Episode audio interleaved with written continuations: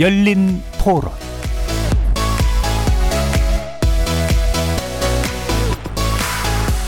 안녕하십니까. KBS 열린 토론 정준희입니다.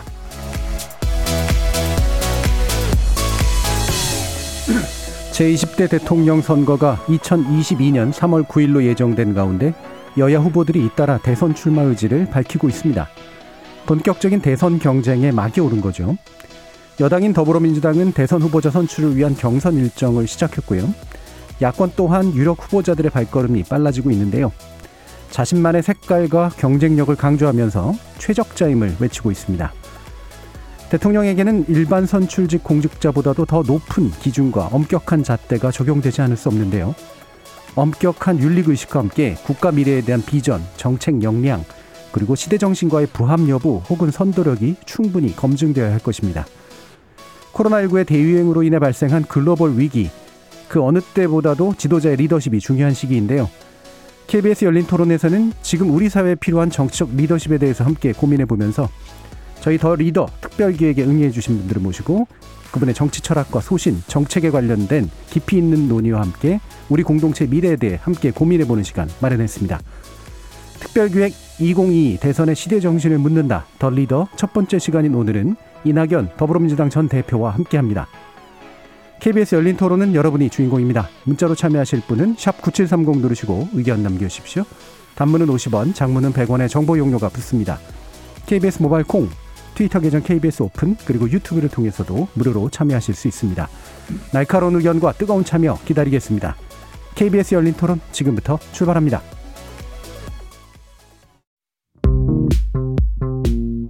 2022년 대선의 시대 정신은 공정이요. 솔직하게 월급 오르는 거요. 그게 최고인 것 같아요. 사회 갈등 해소를 해주셨으면 좋겠습니다. 아파트 값이 굉장히 많이 뛰어서 이제는 꿈조차 꿀 수가 없, 게 됐더라고요. 코로나19가 빨리 물러갔으면 좋겠어요. 계층 간 불평등 많아요. 일자리 문제 좀 해결해 주셨으면 좋겠어요. 동생 생기면 좋겠어요. 엄마, 동생 좀 낳아주시면 안 돼요? 안 돼요. 여성이 안전한 나라가 됐으면 좋겠어요. 입시 교육이 철폐됐으면 좋겠습니다. 어렸을 때 별로 기억이 안 좋아서 연애하고 싶습니다. 범 내려온다. 범이 내려온다. 지금 우리에게 필요한 리더십을 묻습니다. KBS 열린 토론 특집 더 리더 지금 시작합니다. 지금 스튜디오에는 더불어민주당 전 대표셨던 이낙연 의원 자리하고 계십니다. 안녕하십니까? 네, 안녕하세요. 자, 그리고 날카롭고 깊이 있는 질문으로 우리 더 리더를 풍성하게 해주신 두 분 소개해 드리겠습니다. 먼저 정치평론가 명지대 김형준 교수 나오셨습니다. 네, 안녕하세요. 그리고 정치 전문 기자시죠? 한겨레 정치부 성한용 선임 기자 나오셨습니다. 네, 안녕하십니까. 자, 우리 첫 순서로 응해주셔서 대단히 감사합니다. 네. 2022년 대선 시대 정신에 대해서 아까 뭐 많은 분들이 얘기해 주셨는데 어떤 시대 정신을 생각하고 계신지 그거하고 연결해서 간략하게 출마의 변까지 한번 들어보겠습니다. 예, 많은 사람들이 각자의 삶을 불안해 하십니다. 삶을 위협하는 요소가 그만큼 많아졌다는 뜻이지요. 어, 이럴 때 국가는 국민께 어떤 존재여야 하는가? 저는 내 삶을 지켜주는 나라여야 한다고 생각합니다. 에, 단순히 복지뿐만이 아니라 삶과 직결되는 수많은 요인들 그리고 삶을 위협하는 수많은 불안 요인들로부터 삶을 보호하는 것이 국가의 책임이다 이런 뜻입니다. 내 삶을 지켜주는 그런 나라를 만들기 위해서 출마를 결심했습니다. 예. 지금은 이제 불안이라고 하는 게 되게 중요한 네. 시대고 그거를 삶의 안전을 어떻게 바꿔낼 네. 것인가, 어떻게 돌봐줄 것인가, 국가의 책임까지도 고민해 주신 말씀 잘 들어봤고요. 자, 저희 더 리더의 공통 질문으로 어, 이거를 선정했는데요. 내 인생의 헤드라인입니다. 헤드라인에 자주 또 나오시기도 했으니까 기존 기사 중에 골라주셔도 괜찮고요. 아니면 미래 이런 헤드라인으로 나왔으면 좋겠다 이런 것도 괜찮습니다.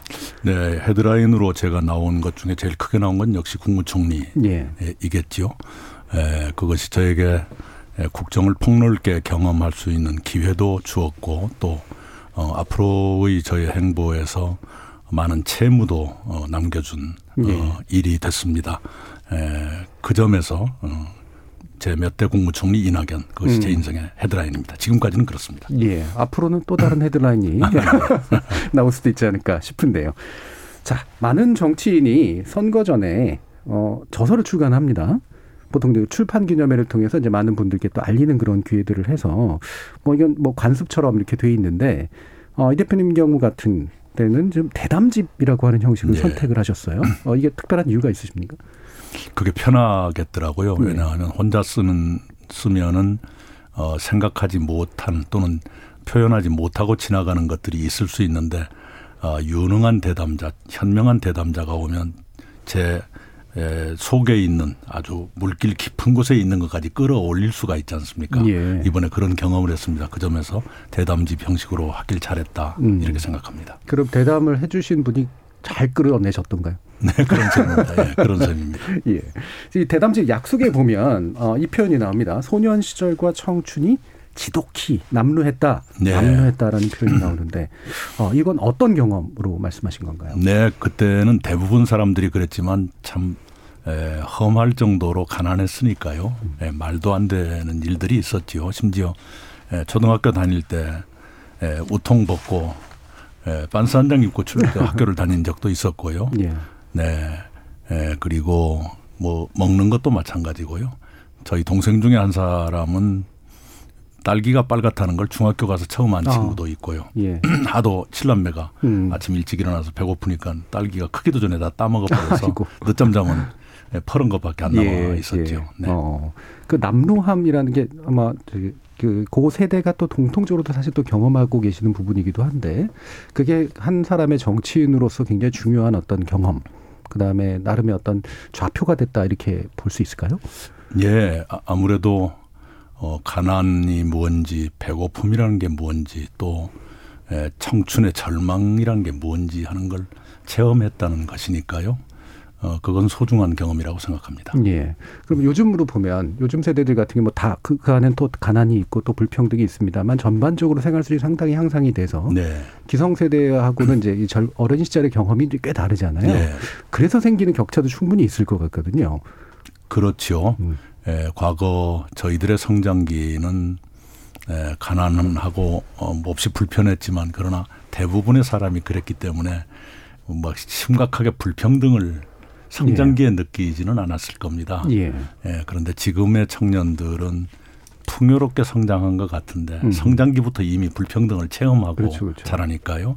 그것에 대한 좌절 또는 분노 같은 게 아, 있을 거고요. 또 하나는 이제 흔히들 의식주라고 하는데 에, 저희들의 성장기에는 의도, 식도 형편 없었죠. 예. 네, 저 저희들 대학 다닐 때 군복 물들여 입고 사철 그것만 입고 다닌 친구들도 있었고요.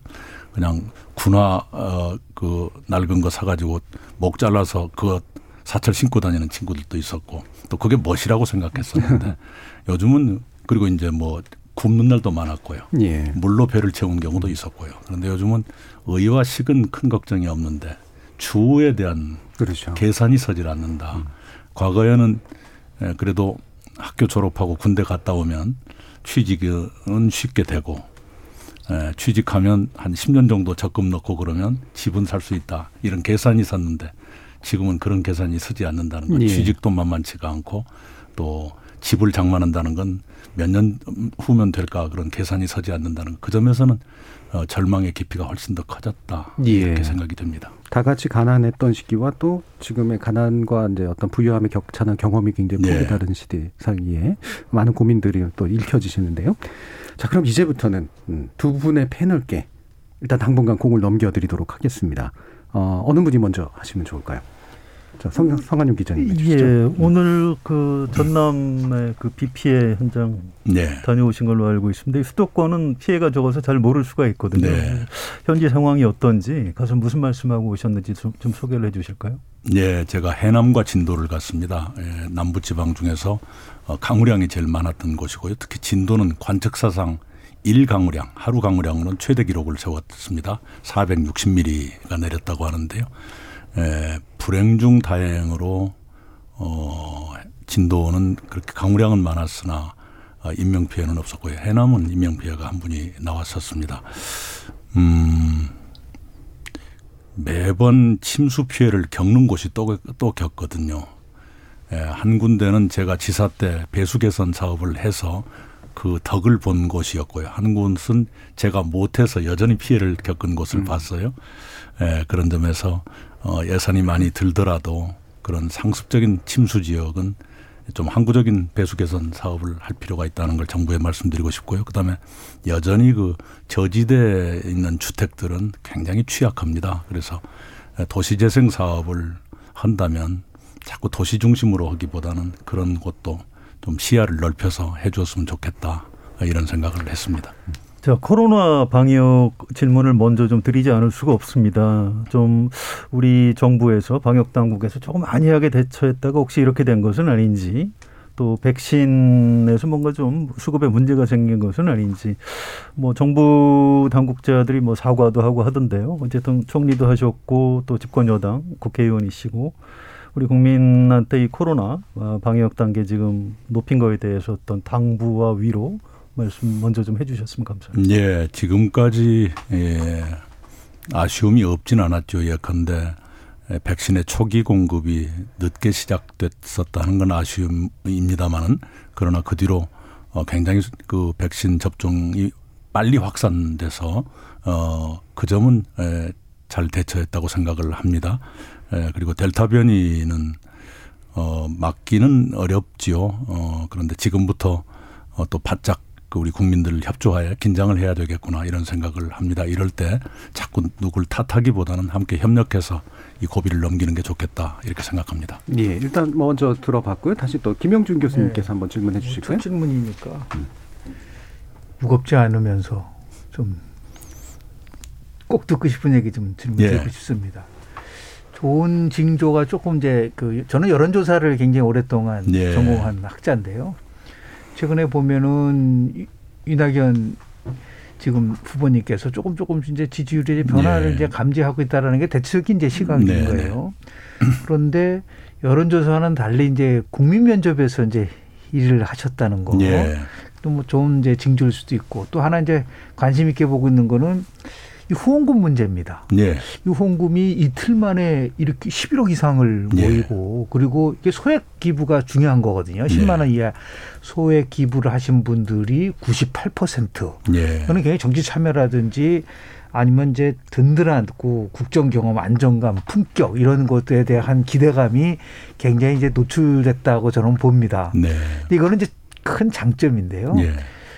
본인이 생각하실 때 가장 나한테 최고의 약점이 뭐냐. 그러니까 왜 이 말씀을 드리냐면 이 97년도 아마 기억이 나실 겁니다. 네. 김대중 대통령이 최고의 약점을 최고의 강점으로 전환시켰어요. 네.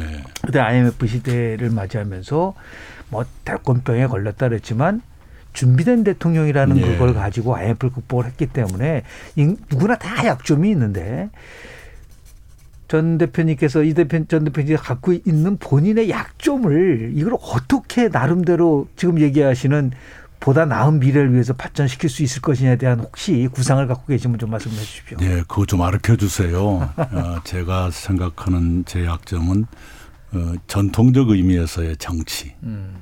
예, 사람을 내 사람으로 만든다거나 그걸 조직화한다든가 그런데 많이 취약합니다. 예, 그냥 예, 그런 사람을 내 사람으로 만드는 집요함이 부족하달까. 어, 그냥 이렇게 내 말씀을 드리면 되는 걸로 생각하는데 그것보다 훨씬 더 많은 노력이 필요하다는 것. 어, 그 점에서 좀 아직도 과제가 많다고 생각을 합니다. 그것이 저의 강점으로 될 수 있을지는 모르겠습니다. 음. 확실히 이제 기자님과 교수님의 질문 스타일이 굉장히 다르시구나 하는 것들을 알 수 있었는데 다시 한번 성한님 기자 좀? 그 글쎄요, 그 진짜 뒤집으면 강점이 될것 그렇죠. 같아요. 그만큼 이렇게 네. 그 공평 무사하다. 음. 어떻게 보면 정치인이나 공직자가 또 가져야 되는 가장 중요한 덕목일 수 있거든요. 근데 처음부터 지금 너무 무겁게 가는 거 아니에요? 제가 약간 가벼운 질문 한두 개만 네. 더 이어서 그냥 예, 예. 목소리가 후보님 굉장히 좋으신데 이 타고난 목소리이신지 좀 약간 의식적으로 까시는 건지 제가 옛날 책 보니까요. 예. 어릴 적 저 별명이 동네 누나들이 생영감이라고 예, 예. 지어줬다고 그랬는데 네. 어떻게 그, 그런 별명을 갖게 되신 건지요? 시골 초등학교에서는 여학생들 나이가 훨씬 많아요. 어, 그래서 심지어는 저보다 다섯 살 위도 있었죠. 근데 초등학교에서 다섯 살 위면 이미 사춘기에 어, 들어가 있었던 것 아닙니까? 그런 사춘기에 접어든 소녀들 눈으로 보면 아주 어린 애가 어, 목소리가 굵으니까 생년감 늑 나이 먹지 않은 아직 익지 않은 영감이다 뭐 그런 뜻이었어요. 게다가 이제 제가 급장을 했었는데요. 급장이란 게 무슨 뜻이냐면 제가 나온 초등학교가 분교여서 반이 없었어요. 그래 반장이라는 용어가 없었고요. 예. 예, 학급이라는 급장, 급장. 급장이었습니다. 어, 졸업생이 다 해서 동기생이 다 해서 37명밖에 안 됐는데 예, 제가 급장을 좀 했었거든요. 근데 아주 어린애가 나이도 다섯 살이나 어린애가 급장이라고 뭐 어쩌고 저쩌고 하면 가소로웠겠죠. 그래서 생년감 그렇게 불렀던 것 같습니다. 음, 그렇게 된 거군요. 네네 목소리가 원래 좀 굵었어요. 음. 아, 네, 본래 목소리가 굵은 네네네 이건 뭐 흉내 낸다고 될 일입니까? 네, 일부러 낮게 까는 건 아니신 그건 아니고 알겠습니다. 혹시 성대 결절 수술을 두 번 했거든요. 어, 선거 어, 운동하고 난 뒤에 그렇게 하면 좀 고음 불가 예. 조금. 옥타브가 안 올라가는 음. 그 여파는 있었는지 모르겠습니다. 그런데 그것도 제가 정치 들어와서 성대 결절 수술 두 번 했으니까요. 그 생년감 음. 그 별명에 영향을 준 건 아니겠 아니겠죠. 그 제가 이제 그 전에 기사 쓰느라고 책을 이낙연 후보님 책을 찾아본 적이 있어요. 그런데 네. 제목 자체가 낮은 낮은, 목소리. 목소리, 음. 돼 있고요. 더 넓게 보고 멀리 꿈꾸며 더 높게 지향하기 위해서 낮은 목소리. 아 넓게 보고 멀리 꿈꾸고 높게 지향하려면은 아, 목소리를 좀 깔아야 되는구나. 이게 낮은 제가- 목소리라고 하실 때하고 까를 예. 때하고는 좀 약간 다른 것 같아요. 예. 그렇습니다. 이제 예. 그래서 이제 어, 이어지는 질문인데요. 그 네. 책의 부제 중에 지름길을 모르거든 큰 길로 가라. 좀 예. 굉장히 좀 인상적인 예. 부제였습니다. 이게 2002년 대선 국면에서는 예. 논평으로 기억을 합니다. 이게 어, 어떤 상황이었는지 좀 간략히 설명을 해주시면 어떨까요? 예, 지금까지도 회자되는 논평이지요. 그때 무슨 일이 있었느냐 그러면 기억나실 겁니다. 어, 저희가 여당이었고 노무현 후보가 이미 결정돼 있었는데 네. 어, 일부 사람들은 다른 쪽에 정몽준 씨하고 줄을 대는 분도 계셨고요. 또 심지어는 그 그때가 신한국당이었나요? 한나라당이었나요? 이회창 씨 예. 캠프로 넘어가신 분도 계시고 또 후단협을 만들어 가지고 후단협이요. 중간에 서 계신 분도 계셨어요. 그런데 그 어, 선거 캠프에서 노무현 후보 캠프에서 그 사람들 비판하라. 하는 요구가 음. 드셨어요. 그런데 제가 조금 생각이 달랐습니다. 그 비판하면 국민들이 어 잘한다고 하는 게 아니라 참 못났다고 할 것 같았어요. 음. 여당이 오죽 못났으면 국회의원을 오히려 뺏기고 있느냐. 어, 그러나 또 아무 말씀도 안 할 수가 없고 그러던 차에 우연히 미국에서 나오는 초보 운전자를 위한 무슨 조언인가 뭔가 하는 네. 작은 책자가 있었어요. 거기에 저 소리가 나옵니다. 음. 지름길을 모르거든 큰 길로 가라. 큰 길도 모르겠거든 오던 길 그대로 직진하라. 거기에 제가 하나 더 붙였지요. 그것도 어렵거든 멈춰서서 생각하라. 그 일종의 패러디입니다. 예, 그래서 그때 논평도 방황하는 동지들에게 옆에 부제로 초보 운전자를 위한 조언에서인가 뭔가를 썼어요. 예. 그런데 그것이 굉장히 회자가 많이 됐고 그것이 오전에 발표됐는데 그날 저녁에 어 기자님들하고 예, 여의도의 어떤 맥주홀에 한 잔 마시러 들어갔는데 먼저 와 계시던 그, 그 셀러리맨들 월급장애들 하얀 와이셔츠 입은 분들이 멀리서 저를 보더니 대변인님 우리는 직진입니다 이러시더라고요. 예. 그래서 음. 야 이건 좋은 논평이었구나. 먹혔다. 네. 음. 이게 요즘 문제되는 그 표절은 아니고 이게 인용을 통한 재창조 이렇게 그렇죠. 재창조라고. 봐야죠. 예, 예. 저도 이제 운전하다 지금 내비게이션에 의존하지만 그 나오기 전에는 운전하다 잘 모르겠으면 진짜 네. 큰 길로 나가게 되더라고요. 예, 예. 이게 단순히 어떤 뭐 운전의 기법이 기술이 아니고 그냥 인생을 사는 어떤 지혜가 아닌가 예. 이런 생각이 들고요. 제가 좀 너무 살살 지금 질문을 아, 드리는 것 같아서 불안해요. 잠깐 그럼 기다렸다. 한번 넘겨 예, 넘어갔다 예, 오시죠. 저는 예, 그럼 김영희 반대로 여쭤보겠습니다. 우리 대표님은 최장수 총리셨어요. 네. 그런데 실질적으로 보면은 2020년 8월서부터 지지율이 굉장히 변화가 옵니다. 예. 2020년 8월이에요. 한국갤럽 조사랑 거의 비슷할 겁니다. 2020년 8월 13일 날 조사에서 이재명 지사한테 역전을 당하고 네. 그 이후로 이제 계속해서 이제 예. 이 지지율이 이제 조금 더 고착화된다라고 하는 평가도 있었는데 그러면 도대체 2020년 8월 이후에 어떤 일이 있었을까? 를 네. 제가 이제 한번 다 리뷰를 좀 해봤어요. 가장 대표적인 건 2020년 8월 29일 날 당대표 선출되셨고요. 네. 그리고 나서 이제 뭐 어차피 3월 9일 날 네. 그만두셨는데 그때 대표님이 이제 당 대표 되시고 나서 5대 명령이라는 거를 예. 하셔서 기억나실 겁니다. 코로나 예. 극복하고 여기도 비슷하게 국민의 삶을 지키겠습니다 하면서 네, 네, 네, 네. 제가 굉장히 관심이 있었던 부분은 뭐였었냐면 결국은 협치를 얘기를 하셨었어요. 그때 네. 내가 당 대표가 되면 여야 간의 협치를 복원시키고 음. 나가겠다라고 했는데 네, 네. 실은 그 이후에 협치보다도 협치 절벽으로 가는 부분이 굉장히 많습니다. 예.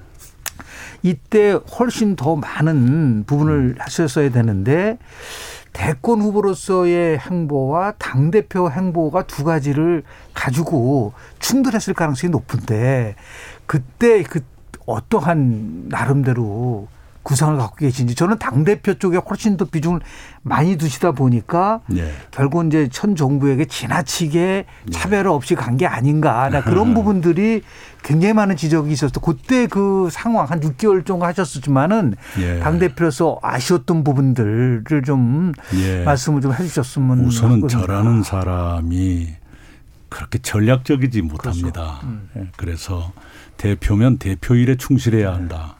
총리는 총리 일에 충실해야 한다. 다른 얘기는 나한테 좀 듣지 않게 해달라. 그런 식이지요. 예, 그래서 어, 그렇게 했는데 결과가 꼭 좋았던 것은 아닙니다만 저의 자세는 그거였습니다. 음. 근데 그 김영준 교수님 하고 맥락이 같으면서도 저는 반대로 궁금한 게 있어요. 사실은 예. 국무총리 하실 때 굉장히 그 차기 주자 지도가 굉장히 좋았고요. 네. 지금 오히려 이제 떨어져 있는데 이게 저는 이, 이런 측면도 있는 것 같아요. 이를테면 통합의 정치인, 통합의 리더십에 대해서 사람들이 굉장히 예, 갈구를 하지요. 국무총리는 좀 덕이 있는 사람이었으면 좋겠다. 그런데 지금은 이제 대선 주자로서 요구하는 리더십이 있고요. 또 좀 불행하게도 정부화 정부화 시대의 어떤 부작용이라고 할까요? 그런 것 때문에 이제 좀이 확증 편향이 강해지고 예. 확실히 좀 우리 편 없냐 이제 이런 예. 사람을 찾는 예. 거고요. 사이다 발언 하는 사람 좋아하고 그냥 팍 갈라쳐서 아 저 나쁜 사람들 없애야 된다. 우리가 해야 잘할 수 있다 예, 이런 예. 걸 원하는데 지금 아무리 봐도 이낙연 후보님은 그런 스타일은 아니시거든요. 아, 예. 좀 억울하지는 않으신지 아하. 그런 부분 어떻게 생각하세요? 아니요, 억울한 건 없고요. 그렇지요. 예, 그런데 예, 국민들이나 우리 예, 지지자들이 그걸 원하신다고 해서 다 맞춰 지는 것은 아니니까요. 네, 한계가 있겠죠. 어, 그런데 우리 저 어, 성 기자님 그 지적은 옳으십니다. 네. 좀 더 직설적으로 말씀을 좀 예. 드리도록 하겠습니다. 왜냐하면 뭐 왜 그럼 지지율이 떨어졌는가라는 것에 대한 여러 가지 분석이 있을 수 있지만 네, 이게 네. 왜 중요하냐면 네. 오늘 이 프로가 리더십과 관련된 거고 예. 향후 대한민국을 이끌어갈 리더에 대한 부분이기 때문에 그렇습니다. 네. 제일 아마 아프신 부분은 저는 이렇게 농축해서 말씀드리고 싶어요. 8월 29일 날 당대표가 되시고 나서 그 이후에 이낙연에는 이낙연이 없다. 아하. 근데 그 얘기가 많이 제 주변에 사람들이 예. 많이 얘기를 하셨어요. 왜냐하면 결국은 총리 때는 이제 뭐 정부의 일원으로서 예. 대통령과 같이 호흡을 하는 거는 예. 맞지만 아무리 당 대표라고 하더라도 네. 이거는 정치 영역이고 또 대권을 가지고 또 한다면 그래서 우리가 리더십을 구별할 때 음. 거래적 리더십과 변혁적 리더십 두 가지로 나눕니다. 번스가 얘기한 건데요. 그래서 앞으로 대한민국을 이끌어갈 그 대통령은 정말 예리한 역사의식과 통찰력과 그리고 도덕성을 중심으로 한 변혁적 리더십을 갖고 있어야 된다. 예. 그런 면에서 봤을 때 이제 앞으로 지금 얘기하시는 이 약속, 내 삶을 지켜주는 이 나라를 지키기 위한 가장 큰 리더십은 저는 거래 리더십은 안 된다.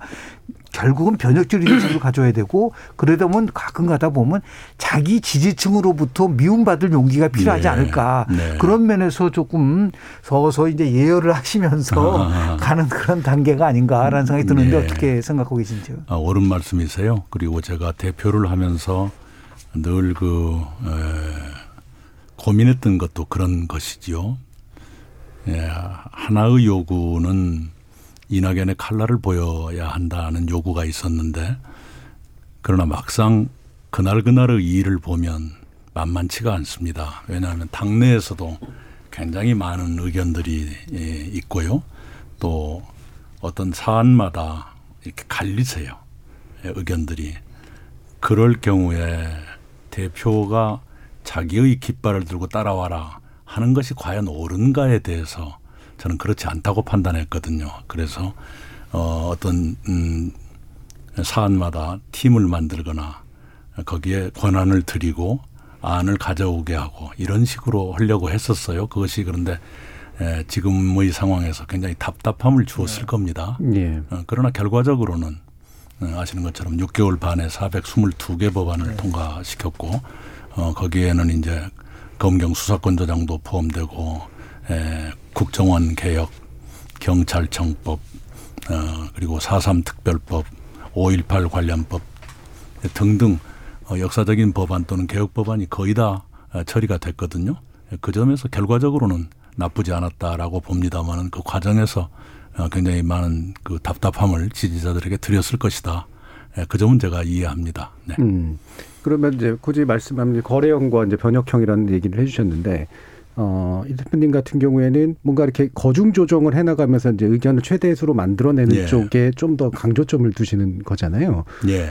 근데 이제 왜 대통령이 만약에 된다면 그것도 되게 중요하지만 말 그대로 아까 말씀해 주셨던 것처럼 깃발을 들고 이제 따라와라라고 하는 것도 굉장히 필요한 어떤 덕목일 예. 것 같은데 어, 그런 것이 필요해질 때는 그렇게 과감히 하실 생각이 있으신가요? 아, 물론 그래야죠. 음. 예, 그런데 제가 이제 에, 문재인 대통령을 모시고 2년 7개월 13일 에, 총리로서 이렇게 근무를 했습니다마는 이렇게 모든 걸 깃발을 들고 그러지는 예. 않으세요. 구체적인 사안에 대해서는 큰 방향만 대통령이 제시하고 나머지는 입법 사항은 국회에 많은 에, 그.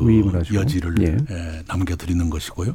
심지어는 각 행정부 부처들도 선택의 여지가 조금씩 있습니다.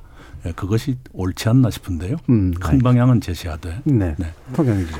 그 이제 대통령은 행정부의 예. 수반이고요. 그래서 어 리더십이라는 게 본인이 직접 다 하는 게 아니고 이제 여러 그렇습니다. 관료 조직들을 어, 또 정치 정치인들하고 같이 일을 해 나가야 되는 거죠. 그런데 이낙연 후보님에 대해서 이렇게 그 여러 계층의 사람들한테 물어보면 네. 참뭐 박학다식하고 인품도 원하시고 그런데 그 밑에 부하를 한 분들은 굉장히 좀 공포감 같은 게 힘들어하죠. 좀 있다는 음. 거죠. 예. 그래서 예, 사람이 안 남으시는 거 아니에요? 전남 지사하고 총리 일하실 때 예. 이제 공무원들이 굉장히 좀 어, 음. 총리 무서워하고 예, 그래서 예. 국무총리 하실 때도 이런 그 좀 한심한 이런 표현을 또 아. 많이 하셔가지고 예, 예. 약간 그 뭐 공포감이 있다 이런 얘기들도 네. 하는데 이런 부분은 그 왜 이 좀 일부러 야단을 많이 치신 건가요? 어떻게 된 겁니까? 아니 그것은 아니고요. 예. 그러니까 저를 보는 분들의 그 판단이 혼란스러우실 수 있을 거예요. 어 그렇게 약한 사람이라면 그 아랫 사람들이 그렇게 볼 필요가 없는 것이죠. 네. 예. 어 정치와 행정의 차이라고 할까요? 음, 행정은 더 일사불란해야 되고 그리고 실행력을 가져야 한다. 어떤 정책을 발표하면 실행되게 하, 해야 하고 실행되는 되기까지가 행정이다. 아, 라고 보기 때문에 그 매 과정에 대해서 충분함을 요구하지요. 근데 정치라는 건 단계마다 늘 움직이는 생물이어서 어, 조정해야 되고 그런 것이지요. 그래서 음. 정치와 행정의 양쪽에 임하면서 어, 저의 얼굴이 좀 달라 보이는 수가 있을 겁니다. 음. 네. 그럼 정치적 얼굴과 행정가적 얼굴 예, 그럴 수 있다고 생각합니다. 네. 네. 제가 하나 여쭤보고 싶은 또 핵심적인 사항은 네. 2년 7개월 정도 이제 최장수 총리를 하셨잖아요. 네. 우리 대선 과정에 오면 역대 후보들이 단골처럼 내세우는 공약이 있어요. 내각 중심의 정치를 하겠다는 건 네. 누구나 다 약속을 합니다. 네. 문재인 대통령도 약속을 하셨어요. 네, 네. 그런데 실질적으로 보면은 내각 중심의 정치가 된 적이 단 한 번도 없습니다. 물론 예외적으로 2002년도에 출범했었었 3년 출마했었던 노무현 대통령 네. 때뭐 이해찬 총리한테 음. 아, 책임 총리형을 준 부분들이 있는데 네.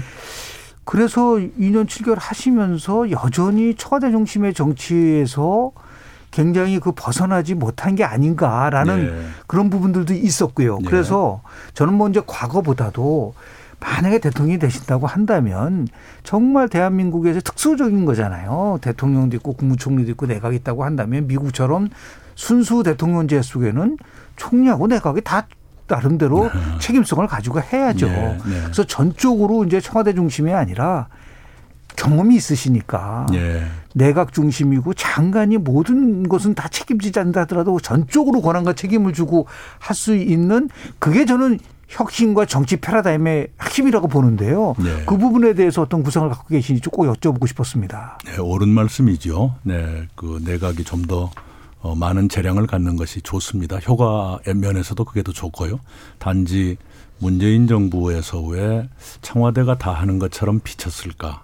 실제보다는 더 그렇게 비친 것 같아요. 제가 일을 해봤기 때문에 말씀을 드리자면 그만큼 청와대가 다 보도되는 것만큼 다 청와대가 좌지우지한 것은 아니었거든요. 근데 왜 그렇게 비치는가? 어, 하나는 실제로 어떤 분야에서는 그런 게 있었습니다. 왜냐하면 음, 이 박근혜 정부에서 문재인 정부로 넘어가는 그 중간에 촛불이 있었지 않습니까? 그런데 그것을 내각과 청와대가 촛불이 뭔가에 대해서 그 뜻을 공유할 기간이 없었습니다. 그러다 보니까 중요한 문제마다 또는 변화가 필요한 문제마다 청와대가 방향을 제시하는 일이 많아졌다. 어, 이것이 실제로 청와대 주도로 비친 요인일 거고요. 또 하나의 요인은 이게 있을지 모르겠습니다. 부처 기자실이 없어지다 보니까 부처 기사가 줄어들었어요. 그리고 한국 언론들이 굉장히 제목 중심의 에, 보도를 많이 하는데요. 큰 제목은 대체로 청와대에서 많이 나오지요. 네. 그런데 국민 생활에는 꼭 제목이 음. 생활에 영향을 주는 것은 아닙니다. 그렇죠. 우리 우리 언론이 국민 생활에 영향을 주는 미세한 것에 굉장히 취약하세요. 네. 말하자면 정책에 취약합니다.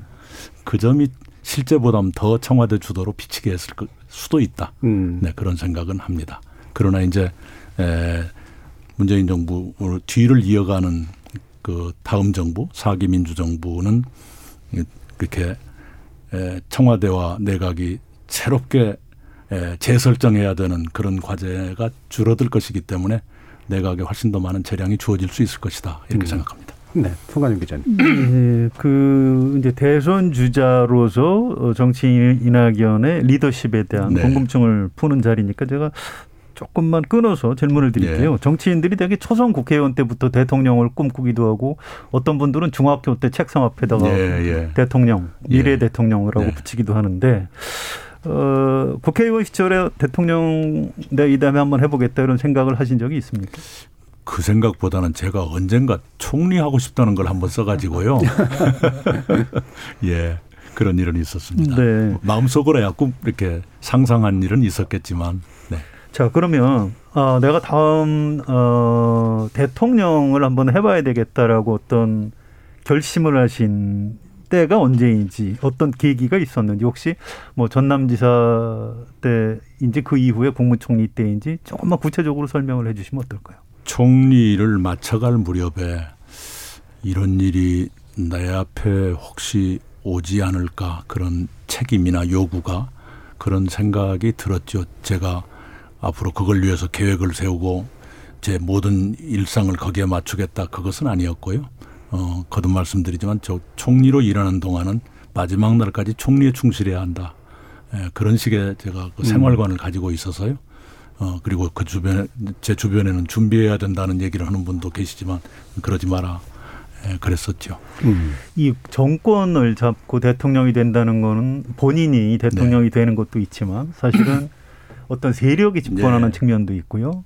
문재인 정부가 이제 비판받는 지점 중에 너무 좀 아는 사람을 쓸 때 폭을 넓혀서 쓰질 못하고 어, 노무현 정부 청와대 사람들 네. 민주당 대표할 때좀 아는 분들 네. 정도로 제한된 것 아니냐 이런 비판이 있습니다. 그런데 네.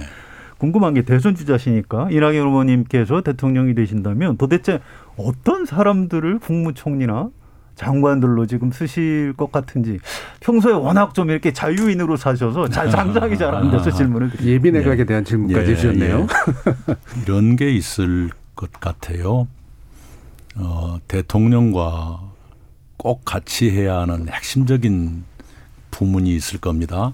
어, 거기는 오랜 세월을 같이 했거나 또는 한 달이 건너서라도 철학이 비슷한 사람을 중용해야 되겠죠. 음. 그런데 그렇지 않는 그 분야의 특별한 그 전문성이라든가 그 분야의 평가라든가 어, 이게 중요한 부처도 있지요. 그런 분야는 그쪽에서 존경받는 분, 신뢰를 받는 분 을 모시는 것도 괜찮을 것 같아요. 음. 주로 연구, 문화, 어, 이런 쪽은 어, 그쪽에서 존경과 신뢰를 받는 분을 그 모시는 분야에서? 음. 게더 효과가 있을 것 같다 이런 생각을 합니다. 자 그러면은 어, 김영준 교수님 어떤 질문까지 듣고 한번 일부 정리 한번 해볼까요? 예. 현 정부에서 가장 취약한 지적을 받는 게 실은 인사 정책이었었습니다. 네. 그래서 지금 이 정부만이 아니라 역대 정부가 다 공통적이었었습니다. 네. 다시 얘기해서 뭐 최상의 인재를 영입한다고 했지만은 검증 부분들도 어떻게 볼 때는 좀 부족한 예. 부분도 많았었고 또 가장 핵심적인 게 조금 전에 성 교수님, 성 기자님 말씀하셨지만 코드 인사 중심으로 모든 게 만들어졌고 그렇지만 분명히 문재인 대통령님도 취임사에서는 네. 나를 지지하지 않았던 사람들 그리고 적재적소에 능력 있는 사람들을 쓰겠다고 했는데 결국은 그렇게 되지는 못했습니다. 그런데 자꾸만 이걸 가지고 제도에 문제가 있다라는 거로 막 항변을 하거든요. 청문회 제도가 잘못됐다. 저는 미국 정치를 수없이 연구해 보더라도 제도가 아니라 처음부터 좋은 사람을 예. 다양한 검증을 통해서 좋은 사람을 후보로 추천하면은 예. 아마 정책 청문회가 될 거예요. 예. 그런 의미에서 봤을 때 너무 제도적으로 문제가 있다는 데 대해서는 전 동의하지 않는데 대표님께서 어떻게 생각하시는지. 예. 예. 오히려 저는 그 몇 개 부처라도 제가 약한 것을 가지고 계신 분을 모셨으면 싶어요. 예. 네. 이 미국 몇 분 대통령의 그 speechwriter 네. 어, 팀에 대해서 조금 관심 가지고 몇 개 제가 글을 읽어본 적이 있는데요. 어, 케네디 대통령은 본인이 젊다는 것에 대해서 혹시 국민들이 불안해하실까 싶어서 당대 최고의 역사학자를 speechwriter 팀의 그 책임자로 모시거든요. 아서 아서 슐레진저 음. 분이었죠. 레이건 대통령은 소통을 중요시하다 보니까 speechwriter 팀에 코미디언 두 명을 항시 음. 채용해 가지고 늘 그 유머를 집어넣게 하고 이런 것들이 있었던 것 같아요.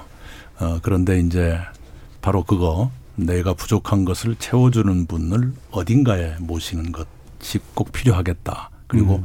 그 분야에서 아까 말씀드린 대로 그 분야의 사람들이 존경하고 신뢰하는 그런 분들을 몇 군데는 모시는 것이 좋겠다. 이런 예. 생각을 갖습니다. 음, 이게 뭐 곁다리 얘기긴 합니다만 어떤 면에서 우리 사회가 요구하는 그런 기준에 비해서 우리 사회 엘리트 집단이 성장해온 방식에도 사실 또 문제가 좀 있지 않은가. 좀 격차가 어떻게 메꿔질까 이런 부분도 좀 고민해야 될 것 같은데요.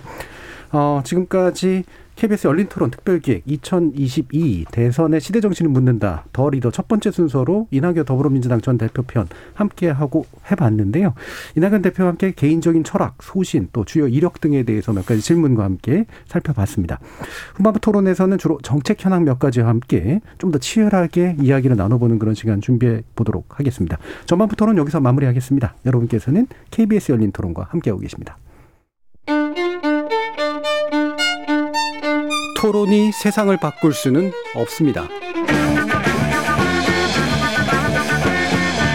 하지만 토론 없이 바꿀 수 있는 세상은 어디에도 없습니다.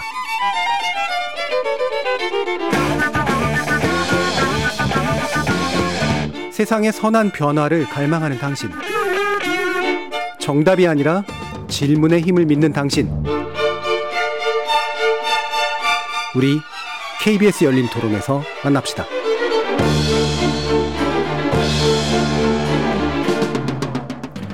자, 저희가 유튜브를 통해서요. 이낙연 대표께 묻고 싶은 질문을 받아봤습니다. 근데 단 4일 만에 1,400명 넘는 분들이 어, 질문을 달아주셔가지고요. 어, 상당히 좀 뜨거운 호응이 좀 있었는데 그중에 저희 제작진들이 어, 많은 분들이 공감해 주신 질문들을 중심으로 해서 몇 가지 좀 정리를 했습니다. 또 그 가운데서 제가 한번 흥미로워 보이는 걸 좀 뽑아봤는데요. 어, 만두님께서 이런 질문해 주셨어요. 김대중, 노무현, 문재인 대통령을 잇는 사기 민주정부가 품어야 할 가장 중요한 가치는 뭐라고 생각하십니까? 라고 질문해 주셨네요. 어떻게 보십니까? 참 어려운데요. 음. 에, 그냥 뭉뚱그려서 균형이라고 균형. 네, 말씀드리겠습니다. 왜냐하면 지금 우리 사회의 요구가 굉장히 격렬합니다만은 그 요구 사이에 추- 상충도 있을 수 있습니다. 예를 들어서 공정, 평등, 포용. 공정하다고 모든 것이 평등하게 되는 것은 아니죠. 예. 어, 또 평등하기 위해서는 때로는 공정을 약간 에, 저 제약해야 되는 음. 경우도 있을 수 있고요. 포용과 공정은 또 충돌하는 수도 어, 있을 수 있죠. 이것을 어느 선에서 균형을 잡을 것인가 하는 음. 지혜가 굉장히 필요할 것 같다. 예. 그 생각을 합니다. 요즘에 이제 어, 이준석 대표의 능력주의, 예, 능력 그대로 가면 과연 공정한 것인가? 네. 그것이 공정하다고 볼 수도 있지만 그러나 출발선 자체가 다른 사람들끼리 능력대로 경쟁하면 그 결과는 어떻게 될 것인가? 뭔가 포용이 필요하지 않겠는가? 음. 그런 점에서 어느 선에서 그런 그 에, 상충할 수 있는 요구들을 조정할 것인가? 예. 높은 균형 감각이 필요하겠다 이런 생각. 균형 감각. 또 예전 고전으로 치면 주- 중용해서 말하고 있는 것들을 또 상당 부분 언급해 주신 것 같은데요. 기생충님께서 이런 질문해 주셨어요. 아, 이게 영화도 한번 생각해 보시면 좋을 것 같은데 지금 타임머신을 타고 정치에 입문하던 순간으로 돌아갈 수 있다면 그때 나에게 어떤 말을 해주고 싶으세요? 라는 건데요. 하지 마, 뭐 이런 거라든가. 뭐 어떤, 어떤 겁니까? 예. 조금 더 멋대로 했었더라면 어, 아쉬움이 있어요. 예. 너무 자기 스스로를 옥죄었구나 음. 하는 생각을 합니다. 음. 네, 그 조금 그 규율 같은 것을 지나치게 많이 의식한 것은 아닐까. 예. 네, 조금 더 재밌게 했었더라도 됐을 걸 음. 하는 후회를 합니다. 좀 더 이렇게 하고 싶었던 거. 예, 그렇죠? 조금 더. 음. 예, 어, 친구들 동료 의원들하고 조금 더 술도 더 많이 마시고 했더라면 더 좋았을 텐데. 예. 막걸리는 많이 드신 거로 아는데. 막걸리는 많이 마셨지만 예, 조금 제가 좀 고지식한 데가 있어요. 예, 그래서 예, 예, 예를 들면 주말에는 꼭 지역구에 있어야 한다든가 어, 또는 뭐저 골프장을 한 번도 골프를 한 번도 안 쳐봤거든요. 예, 그게 과연 옳았든가 음. 뭐 이런 것 등등의 후회가 있습니다. 예. 제가 이게 강원 양면책을 좀 쓰고 있는데요. 네. 다시 좀 약간 강한 질문이 들어왔습니다. 박경희 님께서 처음에 열렬히 지지하다가 점점 실망해서 이제는 지지하지 않는 쪽입니다. 저를 다시 지지하는 마음이 들도록 설득해 주세요. 예. 그 실망의 요인이 뭐였던가 하는 걸 알아야 말씀을 드리겠는데요. 어, 이렇게 말씀을 드릴게요. 그 열렬히 지지하셨을 때 그때의 이낙연이 지금도 있습니다. 음. 네. 단지 어, 이제까지 경험해 보지 못한 당 대표 일을 하면서 제가 충분히 에, 적응하지 못했었구나 하는 후회를 하고 있고요. 에, 그러나 다시 어, 우리 보내주신 분이 기억하시는 그 이낙연으로 돌아오고 있다 이렇게 음. 생각합니다. 예. 지금 그럼 이건 또 제 눈에 그냥 띌 수밖에 없는 질문이었는데요. 낙엽님께서 언론 개혁에 대한 구체적인 플랜 있으십니까?라고 질문을 주셨네요. 예, 저 몇 가지 제가 지난번에 말씀을 드렸는데요. 대통령 직속의 미디어 위원회를 두고 싶습니다. 예. 예, 그래서 어, 거기서 해야 될 것은 우선은 어 언론이 지금 두 개의 위기를 동시에 에, 직면하고 있지 않습니까? 하나는 신뢰의 위기가 있고 또 하나는 산업으로서의 위기가 네, 그렇죠. 있습니다. 그래서 산업으로서의 지속 가능성을 어떻게 에, 높여드릴 것인가 그리고 어, 언론의 신뢰를 높이기 위해서 어떤 책임을 드릴 것인가 음. 그좀 음, 좀 거칠게 말하면 당근과 채찍이라고 할까요? 시장과 또 공익의 문제이기도 네, 하고요. 네, 네. 그러면 그 미디어위원회가 방송통신위원회 체제를 좀 바꾸는 예, 건가요? 거기도 포함됩니다. 그리고 이제 현안이 되어 있는 공영방송의 소유 구조, 네, 지배 네. 구조를 어떻게 할 것인가 하는 것 당연히 예, 논의를 해야 되겠죠. 예. 그러면 제가 마지막 질문으로 좀 이번엔 또 좀 온화한 질문인데요. 네. 은회님께서요. 질문은 아니라고 해주셨지만 이낙연 후보님이 시아버지라면 어떨까 생각해 봅니다라는 해주셨어요. 네. 실제로 시아버님이시잖아요. 예. 이게 며느님의 뭐 입장을 제가 안 들어봐서 잘 모르긴 하겠습니다만 그래도 자기 객관을 굉장히 잘하시는 스타일이라고 제가 봐서 어떤 시아버님이십니까? 음, 모르겠습니다만은 최고의 시아버지일 거라고 생각합니다. 아, 예. 어, 왜냐하면 며느리 앞에서 제일 약해져요. 그리고 며느리 얼굴이 조금만 이렇게 어두움이 보이거나 그러면 아들부터 의심하게 되는. 어. 예, 그래서 아주 귀한 사람이라 생각하고 예. 이름도 함부로 부를 수가 없는 음. 그런 조심스러운 점이 있습니다. 예, 며느님 눈치도 많이 보시고 또 문제 예. 있으면 아드님을 먼저 잡으시는 예, 굉장히 훌륭한 시아버님이신 것 같습니다. 자, 그럼 제가 질문 몇 가지 좀 정리해 가지고 한번 봤고요. 네. 정치자 질문 시간은 그러면 네. 여기서 마치겠습니다.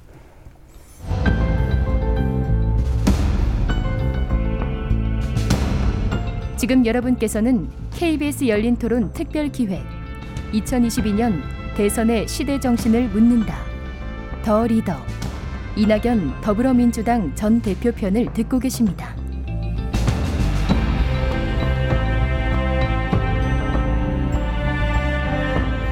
지금 여러분은 KBS 열린 토론 특별기획 2022년 대선의 시대 정신을 묻는다. 더 리더 이낙연 더불어민주당 전 대표 편 듣고 계시는데요. 다시 두 분 패널께 공을 넘기겠습니다.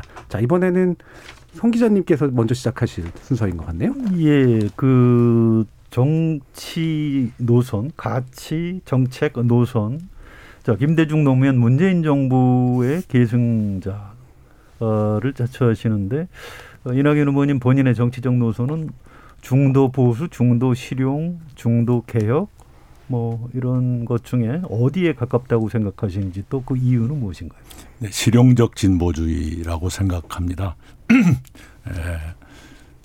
실용이라는 것은 그때그때 효과로 나타났으면 좋겠다라는 의미에서의 실용입니다. 그리고 국민들께 체감 음, 되도록 했으면 좋겠다라는 것이고요.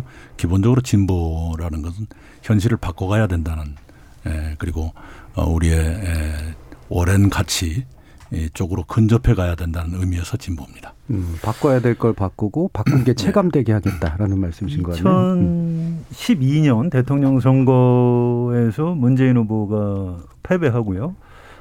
어, 그 즈음에 이낙연 네. 후보께서 우리는 어, 태도 보수, 네. 생활 보수를 좀 제대로 읽질 못해서 졌다 네. 이런 말씀을 하신 적이 있어요. 네. 그래서 이게 사실 상당히 의미가 있는 말씀이셨고 나중에 문재인 대통령이 책에다가 인용까지 했는데 네.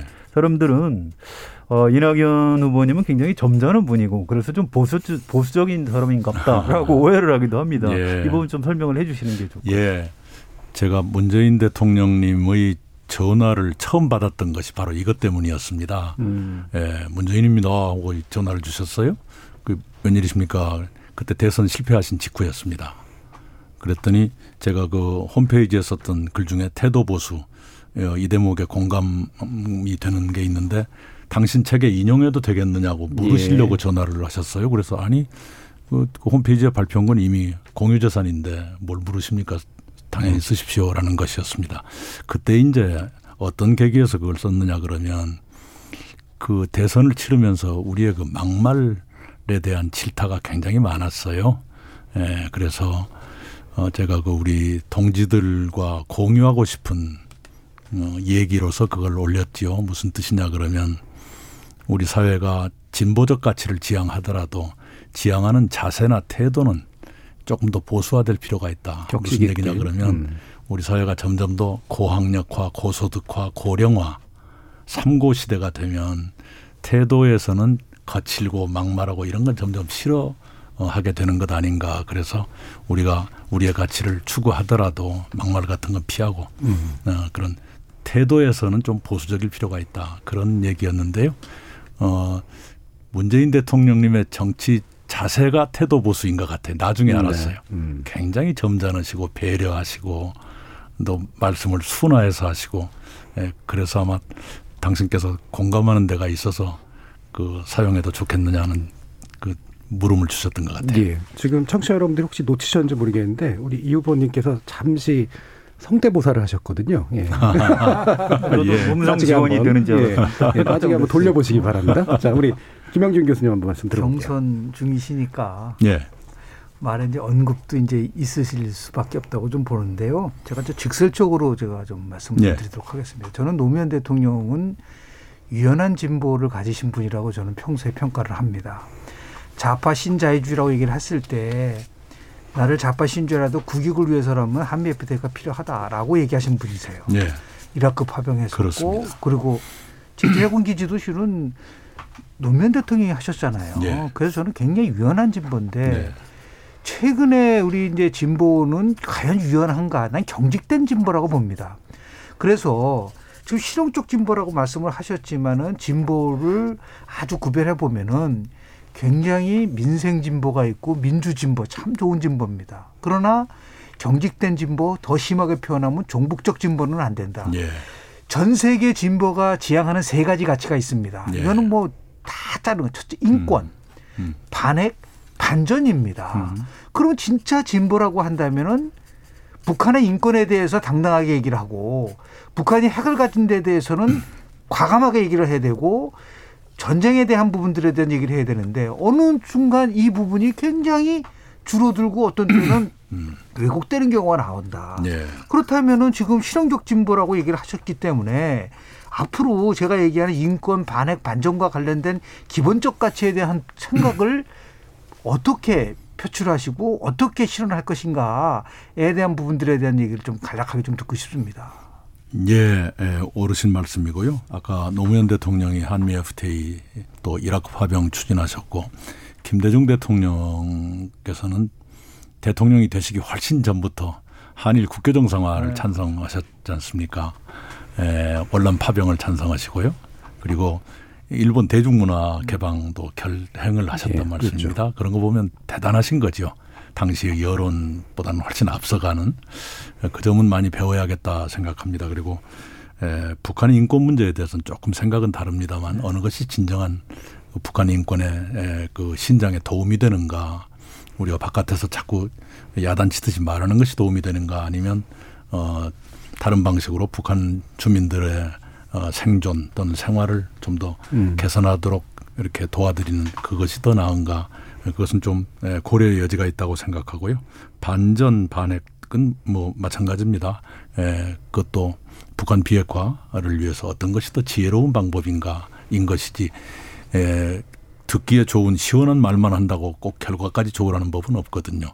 북한에 대해서 가장 예, 우리 국민들 특히 보수적인 사람들에게 가장 시원한 말 많이 했던 건 이명박 정부 때였습니다. 그런다고 해서 북한이 개선됐느냐면 그건 아니거든요. 일본에 대해서도 마찬가지입니다. 이명박 대통령 독도까지 갔지만 그래서 좋아졌느냐. 음. 네, 그것은 조금 예, 생각하기 나름이라고 생각합니다. 예, 성관영 기자님. 그 여당하고 야당이 굉장히 그 다른 어 사람들인 것 같은데 글쎄요 경제 복지 면에서는 무슨 그 동안에 역대 정부가 무슨 차이가 있었는지 저는 변별을 하기가 좀 어렵고요. 그런데 이제 한반도 같은 경우에는 너무 첨예하게 갈리는 것 같아요. 남북 관계 또 북미 북미 관계. 어, 북미 정상회담 할 때 야당 대표가 뭐 위장평화 쇼라고 했고요. 어, 지금도 상당수의 국민이 문, 민주당 정부 자체에 대해서 좀 심하게 표현하면 뭐 빨갱이 정부다. 음. 뭐 이런 얘기를 하고 이 그 여야 간의 이 거리가 참 좁혀지지 않는데 자, 이 부분은 어떻게 해결을 해 나가야 된다고 보십니까? 저는 우리 야당 그리고 보수 세력 들에게 늘 이 말씀을 드리고 싶어요. 과거의 보수 정권들이 했던 자랑스러운 어, 역사, 성취 이를 좀 소중하게 간직하고 자랑하십시오. 노태우 정부의 북방 정책 참 빛나는 정책이었고요. 그 노태우 정부 때 남북한 유엔 동시가입이 이루어지고 불가침 조약, 에, 남북한 기본 협정 그리고 비핵화 협정 이런 게 다 체결됐지 않습니까? 그게 있었기 때문에 2000년 남북 정상회담도 있었거든요. 그래서 제가 국민의힘의 지도자라면 우리 민주당 정부가 남북관계 개선을 위해서 정상회담을 한다 그러면 아 잘한다. 우리가 과거에 노태우 정부 때 했던 기반 위에서 이렇게 해가는 건 잘하는 것이다. 단지 좀 속도는 너무 빠른 것 아니냐라든가 좀 당신들이 했던 일을 자랑스럽게 여겼으면 좋겠는데 왜 그렇게 잊어버리는지 모르겠어요. 어, 좀 기억력을 회복했으면 좋겠다. 이런 주문을 드리고 싶습니다. 정말로 잘하신 거거든요. 노태우 정부 때. 예. 예, 그전 우리나라 대통령 어, 선거 제도가 갖는 치명적 약점 중에 하나가 이제 그 부분이 좀 있는 것 같습니다. 우리가 하면 다 잘할 수 있고 우리가 안 되고 저 상대방이 정권을 잡으면 나라 망한다. 예. 그 사실 예. 아니거든요. 정책의 예. 연속성 부분이신가요? 예, 네. 그렇습니다. 네. 여야 협치 부분인데 예, 지금도 내년 3월 9일 날 어, 국민의힘이나 야권이 대통령이 되면 지금 우리나라 우리 사회 모든 문제가 다 해결될 것처럼 얘기를 하는 분들이 있는데 그 사실 아니고요. 그렇습니다. 반대로 민주당 정권만 재창출하면 또 모든 게 잘 될 것이다. 그럴 리가 없거든요. 예. 자, 이게 이렇게 된 게 이제 모든 대한민국 정부 정책을 너무 이건 문재인 정부의 정책이다라고 어, 우리 국민의 절반이 정파적으로 판단하시기 때문에 그런 건데 자, 이낙연 후보님이 대통령이 되시면 그 정부의 이름을 이낙연 정부라고 하시, 물론 하실 수도 있겠습니다만 자, 어떻게 대한민국 정부로 만들어가는 이런 방법 같은 거 좀 없을까? 여야 협치 부분 어떻게 생각하십니까? 예, 그 저도 오랫동안 그 생각을 많이 하고 있고 고민되는 대목입니다. 대목인데 이 양당의 정책 노선의 차이가 10대 0은 아니거든요, 분명히. 음. 6대 4나 어, 이 정도 있을 겁니다. 기껏해야 65대 35 이 정도 아닐까요? 그런데 꼭 흑과 벽으로 나누거나 이러거든요. 그런데 나중에 국회 가보면 다 결국은 타협하거나 에, 합의를 한단 말씀입니다. 예. 정안 되면 이제 뭐 필리버스터 이런 것 하고 하곤 하는데요. 어, 제가 그 대표할 때 422건의 법안 중에서 필리버스터에 걸린 건 3건뿐이었습니다. 어, 날치기는 하나도 없었고요. 예. 네. 그런데도 그냥 뭐 입법 독주다 뭐다 그러는데 그, 그건 아니죠. 그런 점에서 이름을 뭐라고 붙이느냐 아마도 그냥 뭐 이낙연 정부 이렇게 붙이겠죠. 예, 그런데, 어, 흑과 벽으로 가르거나 10대 0으로 가르는 그런 것은 안 하고 싶습니다. 요즘에 제가 좀 우리 예, 참모들한테 제가 야단 맞는 게 있어요. 어떤 어떤 걸 해야 합니다. 그 일을 하는데 제가 좀 더 나을 겁니다. 아니 좀 나만이 할 수 있습니다. 좀 그렇게 말하세요.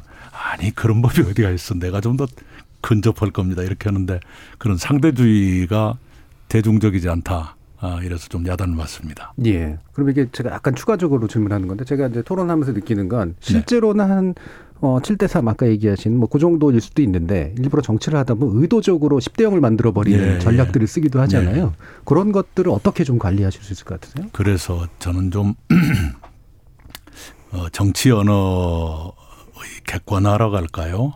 좀 정확하게 말하고자 하는 예, 예. 예, 그런 노력을 서로 했으면 좋겠고요. 우리 국민들께서도 좀 그런 쪽으로 유도했으면 좋겠어요. 정확함. 너무 시원한 말만 음. 찾지 마시고, 예, 네, 예. 그건 어, 시원한 말이 대체로 과장일 가능성이 높거든요. 예. 네.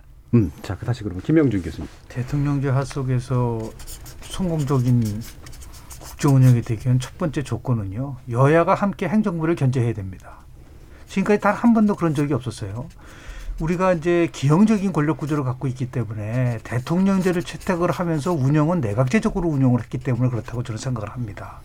그래서 만약에 정말 대통령이 되신다면은 지금까지의 관행, 예를 들어서 청와대가 집권당을 통해서 국회를 나름대로 자지우지했었던 그런 아직 부분이 분명히 있었단 말이죠. 이 부분에 대해서 새로운 통치에 대한 패러다임 다시 얘기해서 집권당이 집권당답게 자율성과 독립성을 줘야 되는데 처음에 다 그런 약속을 하지만 저는 문재인 정부 때 제일 심화된 것 같아요. 역대 정부도 마찬가지였었지만 그렇기 때문에 모든 것이 다 청와대가 다 하는 것처럼 느껴지고 모든 것이 전부 다 대통령이 다 하는 것처럼 느껴지는데 결국 모든 책임은 또 대통령이 대질 수밖에 없는 부분들이 있지 않겠는가. 그래서 나름대로 혁신을 얘기를 하셨기 때문에 예. 특히 정치 혁신의 핵심이 청와대와 집권당과 의회라는 이 관계의 변화라는 저는 굉장히 핵심이라고 보는데 뭐 지금 국회도 계셨었고 행정부도 계셨었고 또 지방 자치도 참여를 하셨기 때문에 가장 많은 경험을 갖고 계셨기 때문에 혹시 과감하고 한 번도 해보지 않은 정치 혁신의 안이 만약에 있다고 하시면 오늘 이 방송에서 좀 얘기를 해주시면 어떨까라는 생각이 예. 듭니다. 소통이 제일 좋은 것 같아요. 예, 제도화할 수 있어, 있다면 하는데 제도라는 건 정치적 제도라는 건 잘 안 지켜질 가능성이 높고요. 지금 여야 상설협의체도 한 번도 안 열렸는데요. 어, 제가 총리 때나 또 지사 때 보면은요 막걸리 자주 마시는 게 제일 좋은 것 같아. 어, 일주일에 한 번 정도는 어, 여당 지도부 또 그다음에 야당 지도부 예, 이렇게 또는 함께 자주 만나야 된다. 예, 만나고 싶어요. 그래서 음. 속에 있는 얘기도 하고 어, 이, 이, 이 정도 안 되겠냐 서로 좀 예, 그럴 것이 네. 제일 좋지 않겠는가. 오바마 대통령이 한 달에 평균 1.8회씩 만났습니다. 문재인 대통령이 그동안 소통하는 네. 부분이 굉장히 부족했었거든요. 네, 그래서 네. 그거를 지금 대표님 말씀하신 것처럼 완전히 깨서 예. 수시로 만나고 예. 수시로 야당의 그 상임위별로 만나서 예. 미국은 그걸 많이 하지 않습니까? 예. 왜꼭 여당 의원들만 불러서 밥 먹고 야당 의원들은 물론 안 가니까 그렇다 하더라도 예. 불러오게끔 하는 게 그게 리더십 아닌가요? 예. 그런 부분에 있어서 지금 저 소통에 대해서는 정말 예. 전적으로 동의를 합니다. 제가 에피소드 하나를 소개해 드리자면요. 어, 제가 총리 그만둘 무렵에 한국 막걸리 협회 감사패를 받았거든요. 예. 어, 음주량은 측정이 안 되지만 그 구매량은 측정이 돼요. 예. 서울과 세종의 공간에서 예산으로 막걸리를 산 그 금액은 있는데요. 99종류 6,971병을 구매했더라고요. 네. 예. 예산 범위 안에서 하신 건 맞죠? 물론. 그리고 실제로는 예. 그 만난 사람 숫자에 비하면 예산이 훨씬 적게 듭니다. 그렇겠네요. 예, 뭐 와인을 마시거나. 위스키를 예. 마시거나 그러지 않으니까요. 음. 양 양은 그릇 그 막걸리 잔이 수백 개가 예, 그 국가의 자산으로 지금 남아 있습니다. 네, 송 기자님. 자, 정책과 관련한 질문을 네. 좀 드릴게요. 그 신복지 체제. 네. 어, 복지를 새로 하겠다 뭐 이런 뜻인 것 같기도 하고 물론 내용을 제가 몰라서 네, 이렇게 네. 여쭤보는 건 아니고요. 어, 모든 국민의 생활 영역에서 세계 10위권 경제 규모에 네. 걸맞은 어, 생활 최저 선을 네. 설정을 하고 어, 국가 국가가 이제 책임지겠다 네, 이런 네. 거고요. 이게 이제 사회 수당 돈을 주는 것보다 어떤 사회 서비스에 좀 초점이. 맞춰 있는 네. 걸로 이해를 하고 있습니다. 네. 그런데 일반 국민들은 귀에 아직 쏙 들어오는 것 같지는 네. 않아요. 그래서 어, 이걸 좀 이렇게 좀 인상적인 어, 짧은 어, 표현으로 좀 정리해 주셨으면 좋겠다는 생각이 네. 들고요. 궁금한 건 이제 그게 아니고 어쨌든 이걸 하더라도 상당한 재정이 들어가고요. 지금 코로나 때문에 어, 재정을 좀 풀 수 있는 시기긴 합니다만 장기적으로 재정을 쓸 수는 없는 거거든요. 네. 자, 신복지 체제를 갖추기 위해서 이 재정 부분 이거 어떻게 해결을 하실 생각이시죠? 예. 우선은 에, 경제 회복으로 어, 세수가 늘어나는 것이 바람직하겠죠. 이미 올해 상반기에 30조 이상의 초과 세수가 생긴 것이 그 단적인 사례인데요. 그 다음에는 우선 땅 부자 증세부터 시작할까 합니다. 그래서 에, 중부담 중복지 정도까지는 가야 되지 않겠는가 예, 하는 생각을 하고 있습니다. 네. 정책 관련된 거 한번 말씀드리겠습니다. 우리 대표님은 일본 통이시잖아요. 네. 제가 이걸 보면서 세계 주요 도시의 도심 아파트가 변동률을 이코노미스트지가 발표를 음. 했어요. 그런데 서울 같은 경우는 2016년서부터 2021년까지 89.7%가 상승한 걸로 나오고요. 네. 제가 확 눈에 띄었던 건 뭐였었냐면 도쿄가 5.2%밖에 안 됩니다. 왜 그러면 도쿄에서 우리 같은 도심인데도 불구하고 변동률이 이렇게 낮았는가? 근데 이코노미스트가 지적한 거는 뭐냐면 독일이나 일본이 추구했었던 거는 역시 그 아주 공급을 확대하는 것이 결정적이었었다. 네. 그러니까 부동산 값이 증가했었던 아주 결정 끔찍한 실수를 한 쪽에서 보면 대부분이 규제하고 수요를 억제한 정책을 폈었다. 그건 네. 이코노미스트가 얘기를 한 겁니다. 네. 그런데 지금 대표님 말씀하시는 토지 공변형 개념 가지고 지금 부자 증세에 대한 부분들도 땅을 갖고 있는 사람 증세한 거는 맞지만 과연 그거 가지고 현재 있는 부동산에 있어서의 문제점이 회복될 수 있을 것인가 여전히 네. 규제 중심이지 않겠는가라는 부분 속에서 혹시 부동산 정책과 관련돼서 이거를 공급을 확대할 수 있는 거 어떻게 연계시킬 수 있으신지에 대해서 어, 당연히 공급 확대가 돼야 되죠. 네네. 네, 그 토지 공 개념이다 하는 것은 그 중에 일부이고요. 그렇습니다. 네, 어, 문재인 정부의 부동산 정책이 왜 한계에 부닥쳤는가 저는 이렇게 생각합니다. 예, 부동산 시장 안정을 최고의 가치로 두고 그 안정을 이루는 방식으로 이른바 정태적 안정, 수요 억제를 통한 안정에 너무 비중을 많이 두었습니다. 그걸 바꿔서 수요 억제와 병행해서 공급 확대, 공급을 확대해 가면서 안정을 취하는 이른바 동태적 안정으로 전환했어야 되고 그걸 병행했어야 되는데 그러지 못했었다. 아, 더구나 이제 에, 주택의 수요라는 건 인구 증가에 비례하는 것이 아니라 가구 수의 변화에 비례하는데 일인 가구의 폭발적인 증가와 함께 주택의 수요가 다양화되지 않습니까? 그것을 충분히 예측하고 대비하지 못했던 것이 뼈 아픕니다. 예, 그래서 그렇게 다양한 수요의 변화 또 수요 자체의 폭발적인 변화에 부응해야 되고 그런 점에서 이제 일인 가구 전용 주택을 포함한 다양한 주택의 지속적인 공급, 예측 가능한 공급 이것이 둘 다 진행 병행돼야 된다. 그것을 위해서 저는 아예 주택부를 신설하자. 음. 10년이건 또는 15년이건 주택 문제가 더 이상 에, 우리 사회의 에, 난제가 아닐 때까지 그런 식으로 가는 게 어떤가 이런 생각을 갖고 있습니다. 예, 제가 이제 마지막 질문 기회를 한 번씩 더 드렸어야 되는데 시간이 많이 남지 않아 가지고요. 제가 이제 마지막 질문으로 네. 한두 가지를 이제 드려야 될 것 같습니다.